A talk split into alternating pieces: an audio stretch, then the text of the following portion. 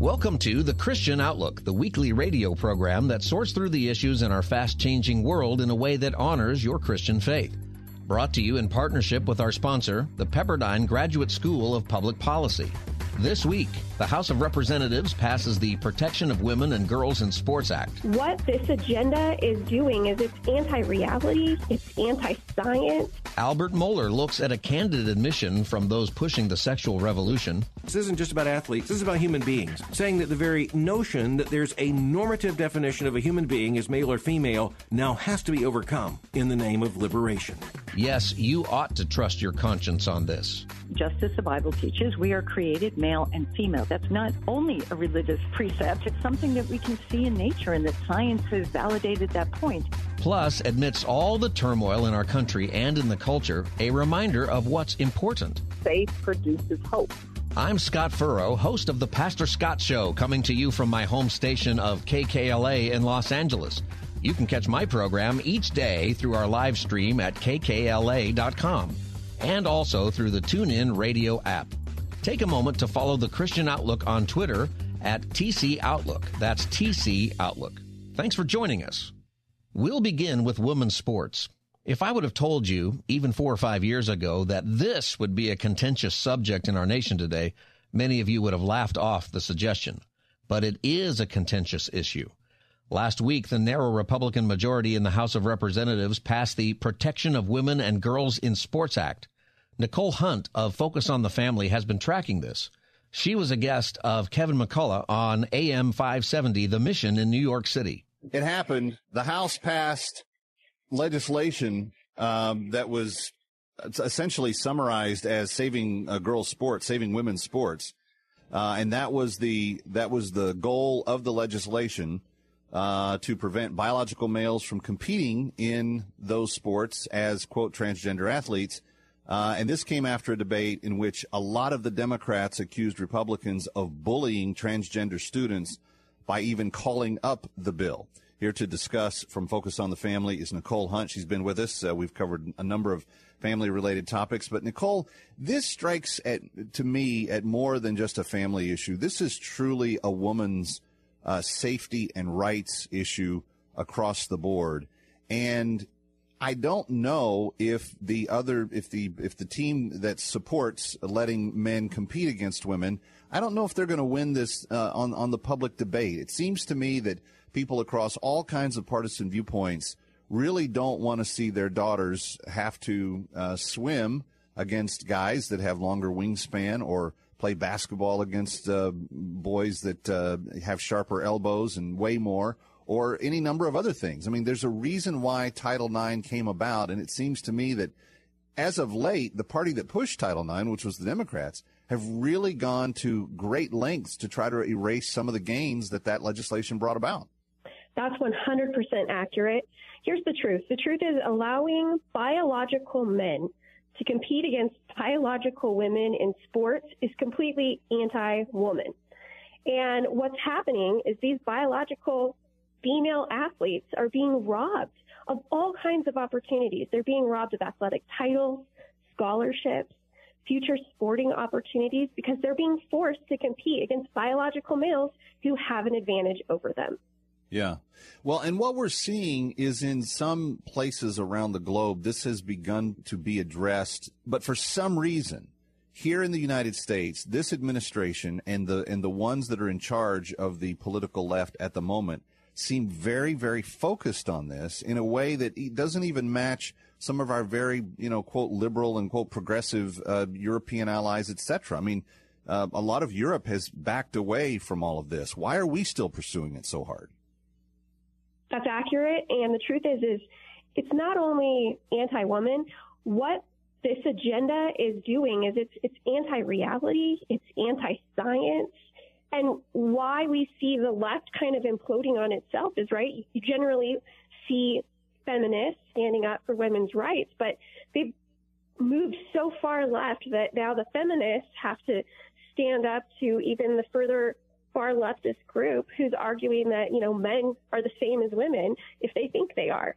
And so there's even an internal fight among the left that they're hurting their own objectives and goals in the long run. It seems to me that I've not heard a peep out of the National Organization for Women, uh, the Gloria Steinems, the Gloria Allreds, these these types that have been so vocal in the past. I haven't I haven't heard a word from any of them. Why why do you suppose that is?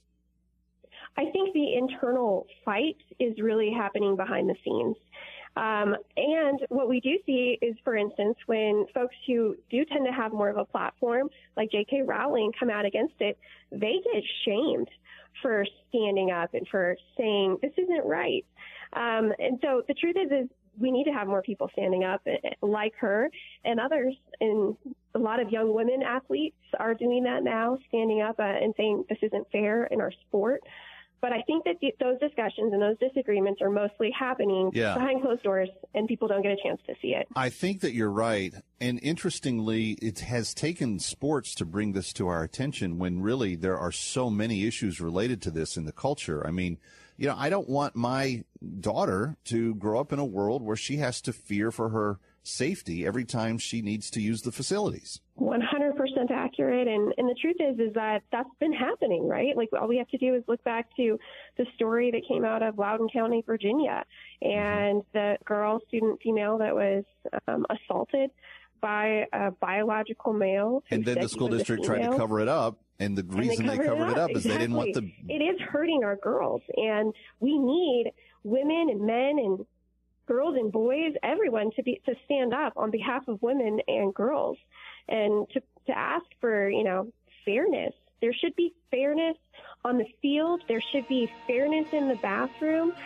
These kids need to be protected. Yes, these kids need to be protected. One challenge we've encountered is the argument that it's not really happening.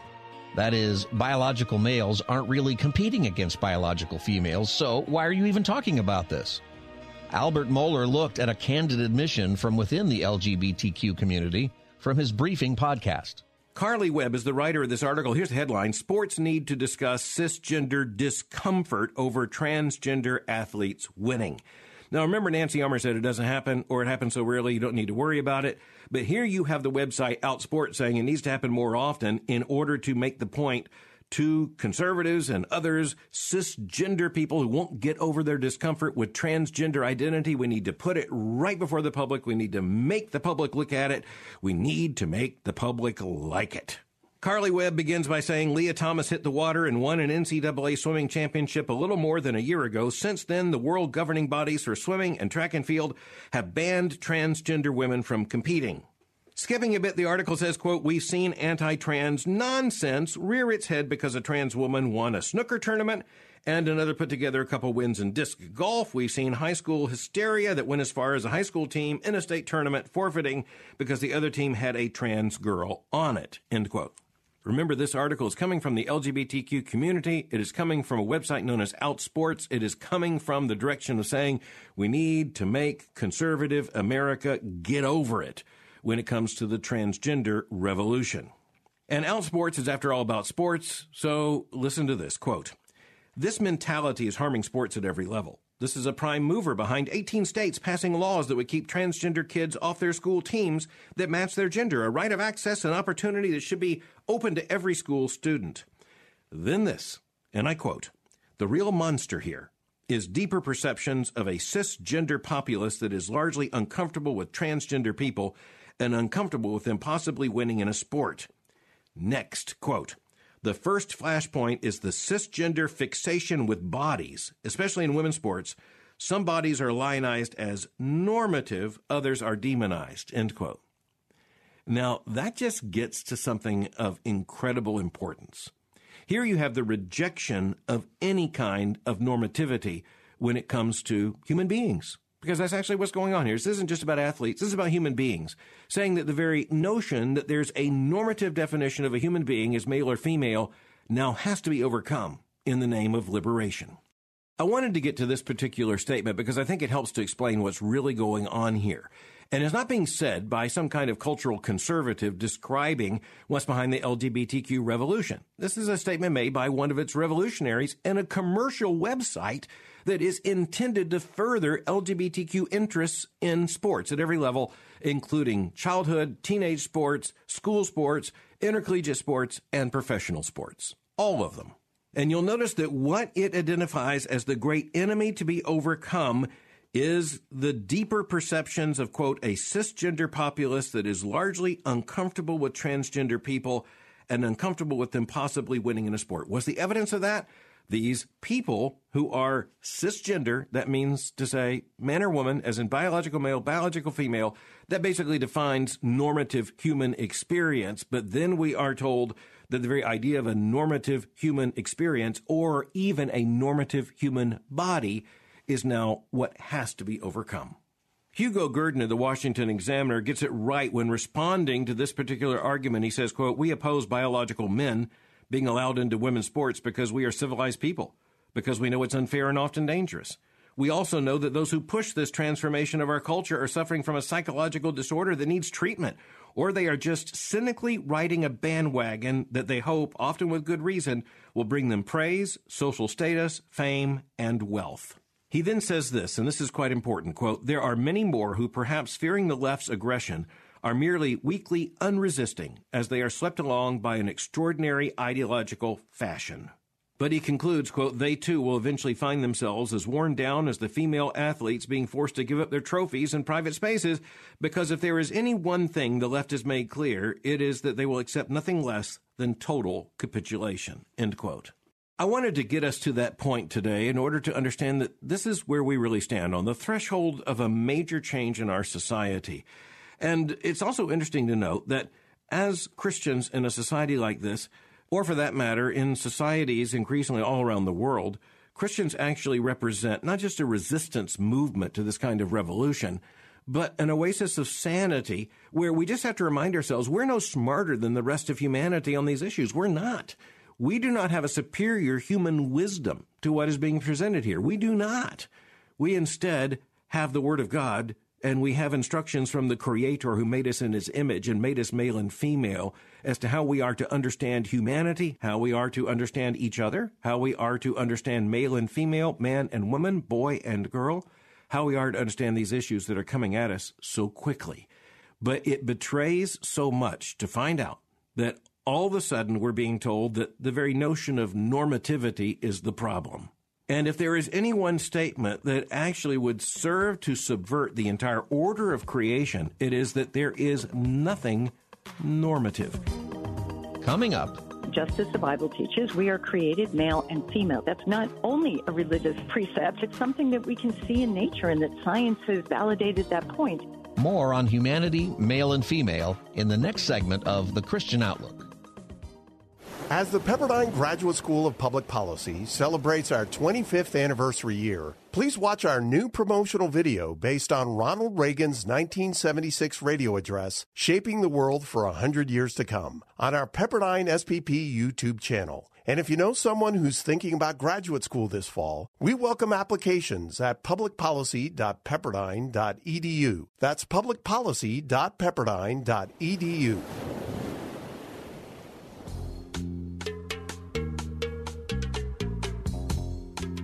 Welcome back to the Christian Outlook. I'm Scott Furrow, host of the Pastor Scott Show. Great to be with you. The sheer speed of change we're seeing in our nation on all matters related to especially the T in LGBT has left a number of parents and families wondering how to respond, wondering what battles ought to be fought, and wondering what choices need to be made with regard to their own kids. Mary Rice Hasson is working to create tools and resources to help. She heads up the Person and Identity Project with EPPC, the Ethics and Public Policy Center. She was a guest of Don Kroah on WAVA in the nation's capital. Well, this is a scourge that we uh, didn't even see coming for the most part as a culture and a nation, but obviously it had its roots much further back than what people ever realized. Can you take us back to this Houston story? Yes, sure. I, I, think it's important to realize that what we understand by gender ideology is this belief system that the human person is autonomous and controls even reality itself. So the, the basis of the belief is that the person can self define who they are, regardless of the truth of their body, their actual physical body. So there are a lot of underlying philosophies to that that go back really hundreds of years from materialism to atheism, et cetera.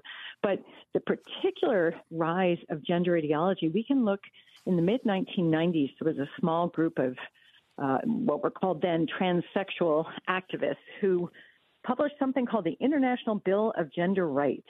It, it, it was a self-important document because no one else thought it was important, and and nobody paid attention to it at that point. But really, what they did was they laid out the blueprint of what we're seeing now, setting out these false beliefs about the person, making claims and demands of how the law then should allow people to self-define an identity, and everyone else has to go along and changing marriage laws and, and norms about sexuality. So it was all there.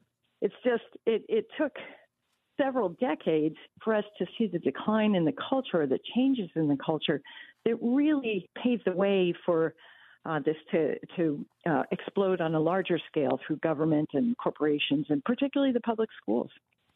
Now, it may be assumption we make all too readily, but we figure with educated people, in quotes, uh, doctors and uh, mm-hmm. psychologists, etc., that there would be a very minuscule margin that would ever even flirt with the idea of embracing this, and yet it seems to be coming in, uh, uh coming into an endorsement at levels that are just mind-boggling with what we suppose to be rational, clear-thinking people who now are saying, no, this is all legit. This is all as you've described it, and they're supporting and promoting it.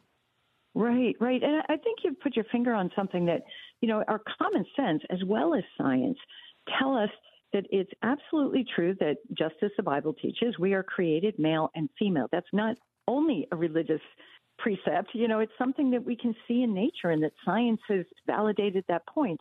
And so when you see people who are scientists or who are educated and, and should know better, frankly, going along with this, you have to ask why. And I think it's for two reasons. One, there's a an understandable desire not to offend or not to uh, or to be compassionate to someone who is struggling with this belief where their mind is kind of disconnected from the reality of, of their body. But a lot of it is really ideology. It's there are people who believe there is there is no truth, there is no God, there is no human nature, and therefore we human beings should be free to do whatever we want, even if it's destructive.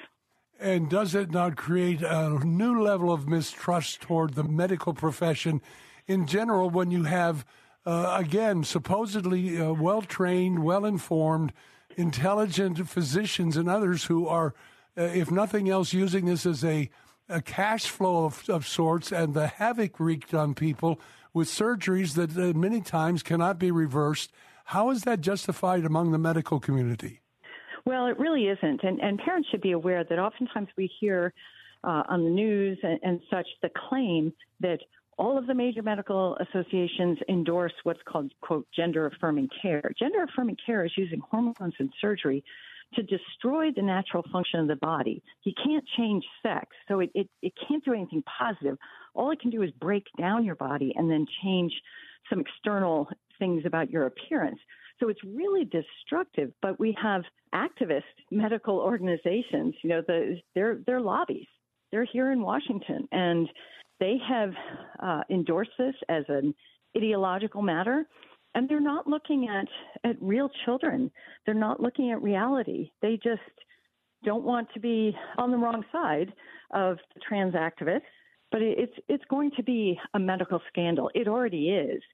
But I just fear for the number of children who are being led down this path right now, and, and they'll never get their whole healthy bodies back. As we watch all of these issues unfold in our nation, I recognize that they can create a sense of angst and uncertainty. So many are asking questions like, What does the future look like? And what should I be doing? I'll answer that simply press into Christ. Pursue Him all the more earnestly as the days are uncertain. Teresa Lusk is a counselor and speaker in the Seattle area. She was a guest of Tim Gaydos on AM 820, The Word in Seattle. Tell the listeners what this survey, what it what it shows, what it says. Can you break it down for us? Well, definitely, it's talking about how there's a lot of church attendance uh, lowering. You know, they're wondering, well, how there's church attendance lowering, but yet, you know, people are feeling there's still a, a portion of people who practice faith and they're still feeling that happiness, and so they they're wondering, well, how is this happening? Well, you know, church attendance doesn't actually have to be the whole reason why there's why people are happier. You can actually have faith and i'm all for i'm a faith person so i'm all for going to church but you know not going to church does not mean that you are not still happy that you do not still have faith. Of course we encourage you and recommend that you do that but there is something about you know some traditional values uh, having children and practicing your faith and being a patriot things of that nature that actually contribute to people's happiness so I was encouraged, uh, regardless of, you know, there's some people may come in and say, well, that's not so. But, you know, if you see the trend, if you talk to people who actually value, the, you know, the family, the traditional family, faith, and, and, you know, things of that nature, I think that you can definitely see a correlation between those practices and principles and happiness. It also said um, in this Wall Street Journal that the happiest people in America are older, female, and believe in God. Talk to us about sure. that. Well, you know, the, the, older generations, they did seem to practice faith a lot more, church attendance a lot more. So there is a correlation between that and being happier. I just think that there's something about holding on to faith, holding on to family that really allowed people to express some of these joys. You know, I'll give you an example. When you when you're a person of faith, what drives you because you have faith you're you tend to be a, a family person. So what makes you happy? Family. You know, you know, traditionally family brings you joy. You know, I definitely think that people who have faith have hope. And uh, when you don't have a lot of hope and you kind of go on about your own, uh, you know, you're leading yourself, that's not necessarily good. You have to have a moral compass, something that, that leads you and says, hey, this way will bring you some peace and some joy because that's another uh, factor that's tied in with faith people is that they tend to have more more peace in certain things. It doesn't mean that they don't get anxious and that they don't get depressed. It just means that when those things come, they're able to hang on a little stronger than somebody who doesn't have faith because faith produces hope. Coming up, 88% of Americans today still say they believe in God at some level. When the Christian Outlook returns in a moment. Hi, it's Mike Gallagher. I start every day by reading through the stories at Daybreak Insider. It's a look at today's most compelling stories and provides responses from key conservatives in media and politics. Over a quarter million people get Daybreak Insider by email daily, and it's available to you at no cost. Go to daybreakinsider.com and simply plug in your email. That's daybreakinsider.com. In five minutes, you will be the most informed person in the office. That's daybreakinsider.com. Welcome back to the Christian Outlook, brought to you in partnership with the Pepperdine Graduate School of Public Policy. Learn more at publicpolicy.pepperdine.edu. I'm Scott Furrow. Trust in God, trust in our institutions. Both seem to be on the decline. We live in a cynical age, and distrust breeds distrust. So, how ought we respond? Ryan Burge is the author of The Nones Where They Came From who they are, and where they are going. He was a guest of John Hall and Kathy Emmons on Word 101.5 FM in Pittsburgh. Let's turn our focus, Ryan, because you dig deep into uh, what, what our, we talk about a lot here, which is faith. You may not be a, a person of spiritual faith, but does that deny your existence, the you know the the idea of God in your life? Yeah. So I wrote a post called trust and believe or not trust and believe, right? So does institutional trust run hand in hand with like belief in God?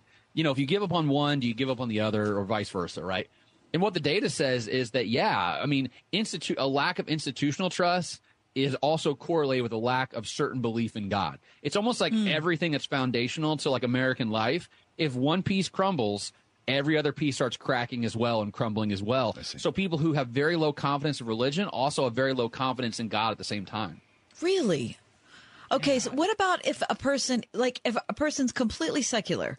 Yeah, so what's interesting is if you if you look for the share of Americans who say they have no confidence in organized religion and don't believe in God at all, It's only about 4% of Americans, though. Okay. Here's a stunning fact for a lot of people 88% of Americans today still say they believe in God at some level. Hmm. Okay, even though the nones.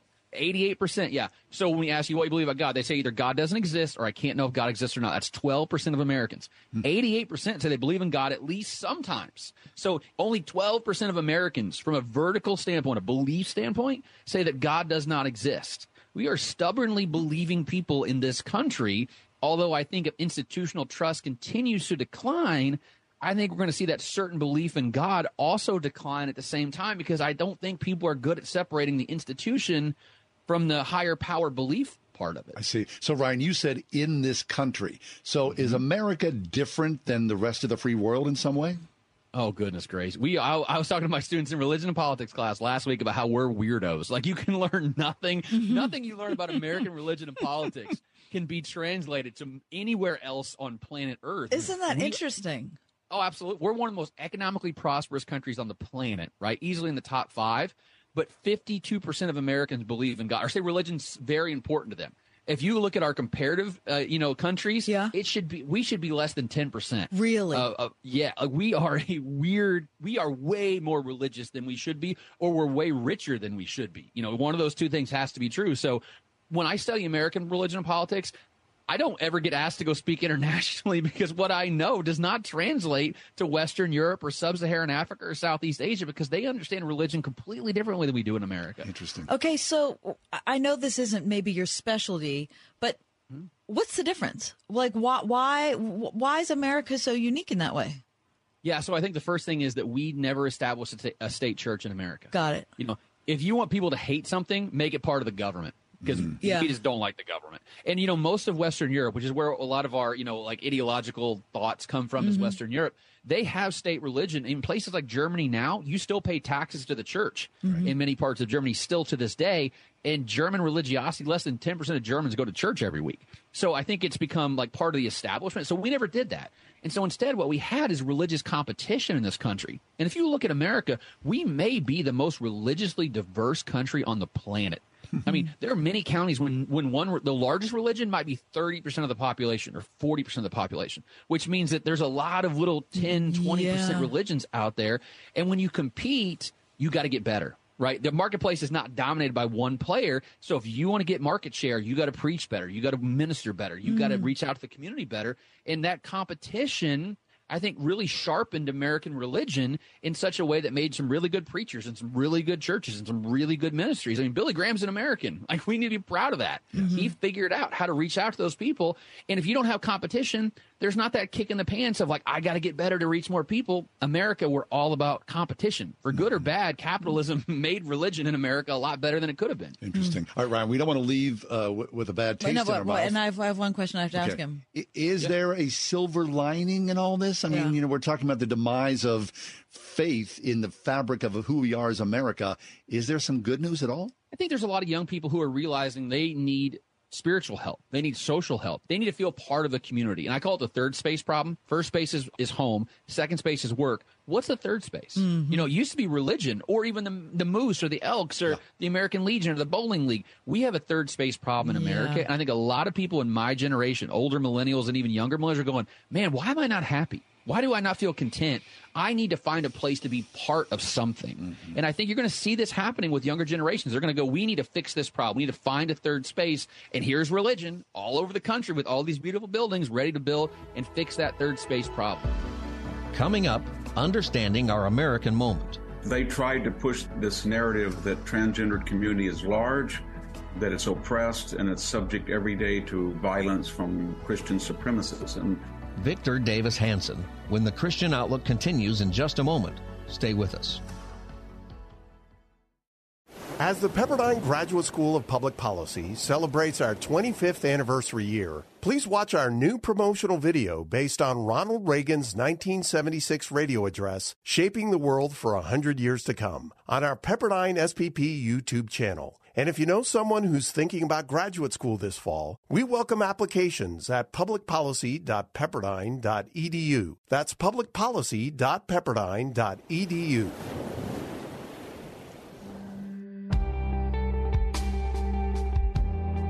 Welcome back to the Christian Outlook. I'm Scott Furrow.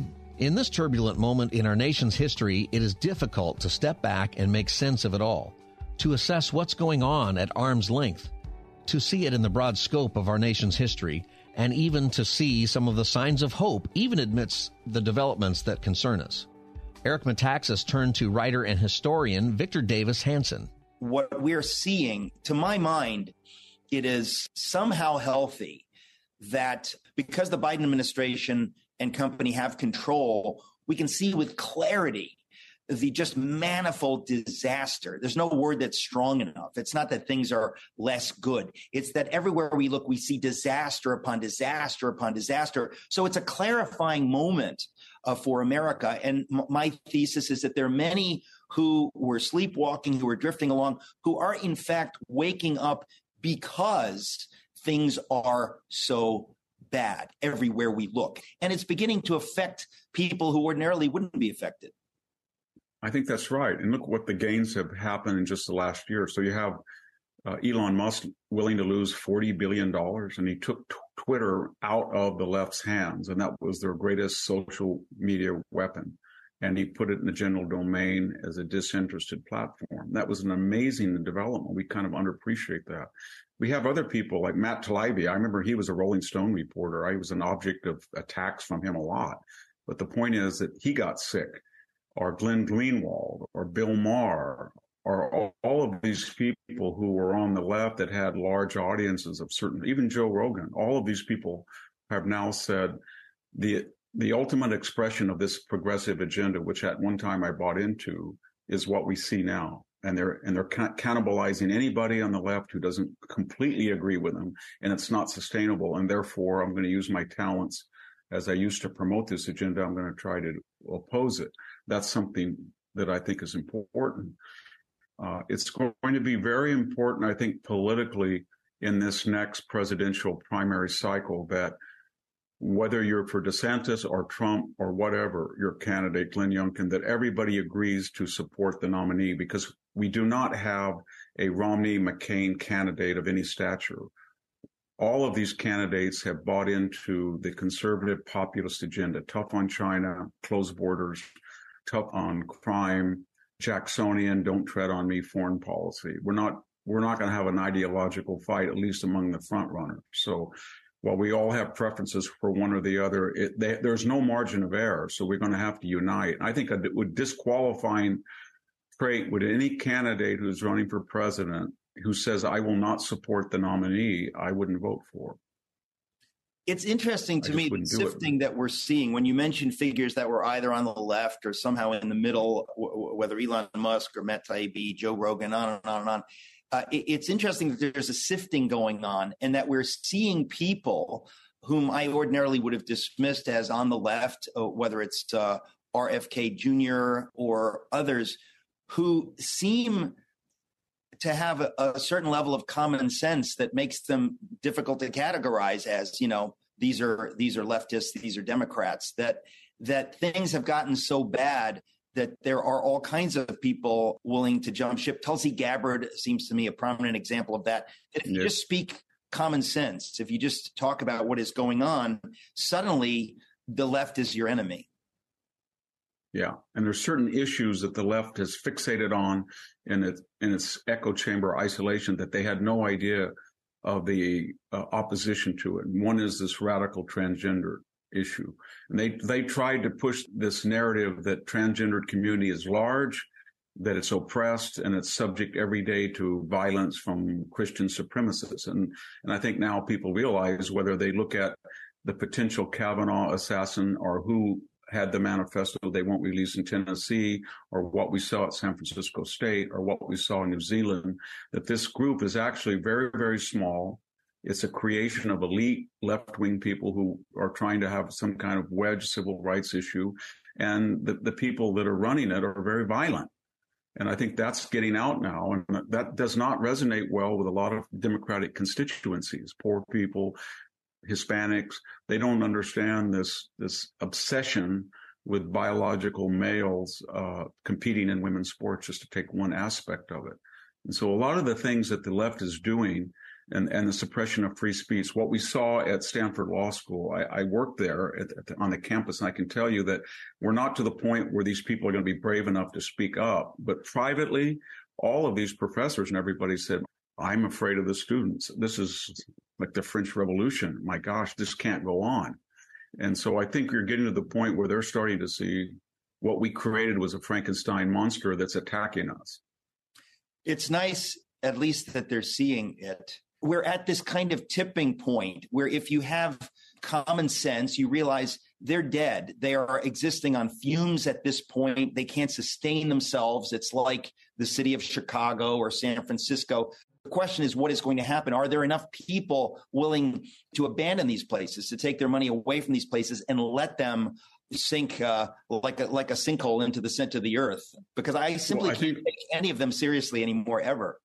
Yeah, I think what we're watching is all of these national megaphones are now eroding and shrinking to strictly partisan, smaller audience megaphones. So I think the network news or uh, we know CNN has almost invented itself out of existence by going so hard left. Everybody talks about the recovery of the NFL. It's down 7% from its high point. NBA's down 30%. Washington Post is in more trouble, I think, as far as its readership than the New York Times. Here where I am, Stanford, Stanford is in a, actually a crisis mode after the law school. Bankman Fried, his parents, Bankman Fried's on campus, bailed out by a former law dean. We had the Elizabeth Holmes Theranos. The president is under investigation. All of these things have taken that that blue chip brand and infuriated the alumni. And so now I think everybody understands that if you have a Harvard or Stanford degree, people have to have an asterisk behind it. They think, you know what? The admissions are not transparent. The curriculum is not demanding. And I think the same thing with the news. People think if it's the New York Times, I don't trust it. CNN is, is over with, basically. If you take away CNN, there's there's places on the internet that got a lot bigger audience than CNN. And so I, I, don't think they have any clout over half the country anymore. I, I, you know, I know conservative authors used to think I have to have my book reviewed in the New York Times Book Review, or I have to, it would be good for the Washington Post. Who cares now? Nobody cares.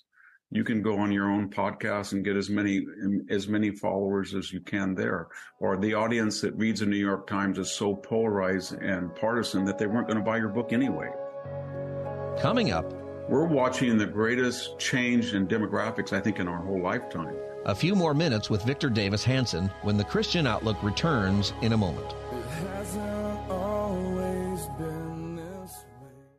Charlie Kirk here. It is critical we keep AM radio in all cars and all trucks. More than 80 million Americans depend on AM radio for news, weather, and opinions. AM is also the backbone of the emergency alert system keeping you advised of threatening weather conditions and amber alerts. Text AM to number 52886. Tell Congress that we need AM radio in our cars. Again, text AM to the number 52886. Standard message and data rates may apply. Welcome back to the Christian Outlook. I'm Scott Furrow. I'm speaking to you right now from my home studio of KKLA in Glendale, California. You know, I've lived in California for my entire life, Southern California for my entire life, and I love the Golden State. I really, really do. But I also recognize something. California has become Exhibit A with so much that is wrong in the nation. You all ought to be paying attention. You remember the oft repeated line, as goes California, so goes the nation? Well, let's catch a few more minutes of Victor Davis Hanson with Eric Metaxas. Across the board, we are seeing the decline of civilization all around us. The idea that borders are racist, uh, the idea that uh, criminals are not criminals, there's no good or evil. And the question, Victor Davis Hanson, is what are the possibilities for the future?